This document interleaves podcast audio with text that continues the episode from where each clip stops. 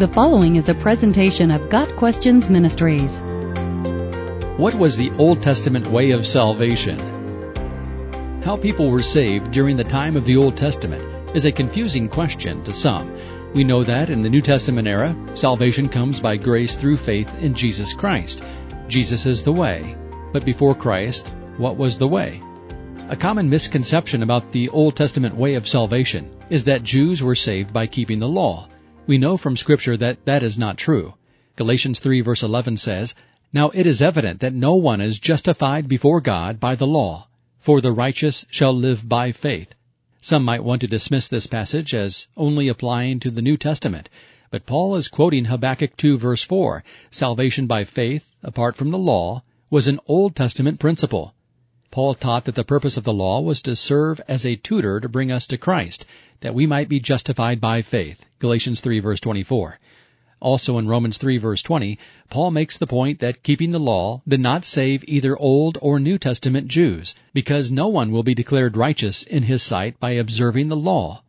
The law was never intended to save anyone. The purpose of the law was to make us conscious of sin.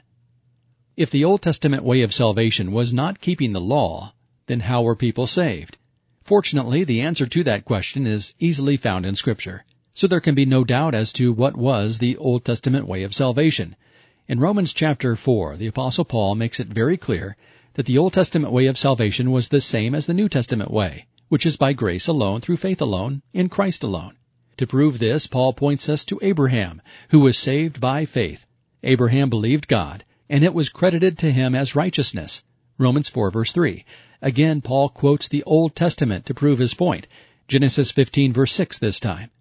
Abraham could not have been saved by keeping the law because he lived over 400 years before the law was given. Paul then shows that David was also saved by faith. Paul continues to establish that the Old Testament way of salvation was through faith alone.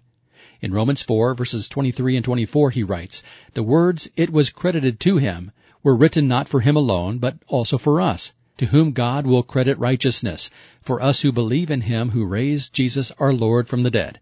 In other words, righteousness is credited or given to those who have faith in God. Abraham, David, and we all share the same way of salvation. Much of Romans and Galatians addresses the fact that there is only one way of salvation and only one gospel message. Throughout history, people have tried to pervert the gospel by adding human works to it, requiring certain things to be done to earn salvation.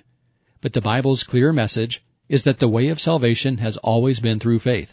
In the Old Testament, it was faith in the promise that God would send the Savior someday. Those who lived in the time of the Old Testament looked forward to the Messiah and believed God's promise of the coming servant of the Lord. Those who exercised such faith were saved. Today we look back on the life, death, and resurrection of the Savior and are saved by faith in Jesus Christ's atonement for our sins. The gospel is not an exclusively New Testament message. The Old Testament contained it as well. The scripture foresaw that God would justify the Gentiles by faith and announce the gospel in advance to Abraham. All nations will be blessed through you. So those who have faith are blessed along with Abraham, the man of faith. Galatians 3 verses 8 and 9, quoting Genesis 12 verse 3. As early as Genesis 3 verse 15, we see the promise of a coming Savior, and throughout the Old Testament there are hundreds of promises that the Messiah would save his people from their sins. Matthew 1 verse 21. Job's faith was in the fact that he knew that his Redeemer lives, and that in the end he will stand upon the earth. Job 19 verse 25. Clearly, Old Testament saints were aware of the promised Redeemer, and they were saved by faith in that Savior, the same way people are saved today. There is no other way. Jesus is the stone you builders rejected, which has become the capstone. Salvation is found in no one else, for there is no other name under heaven given to men by which we must be saved. Acts 4 verses 11 and 12, quoting Psalm 118 verse 22.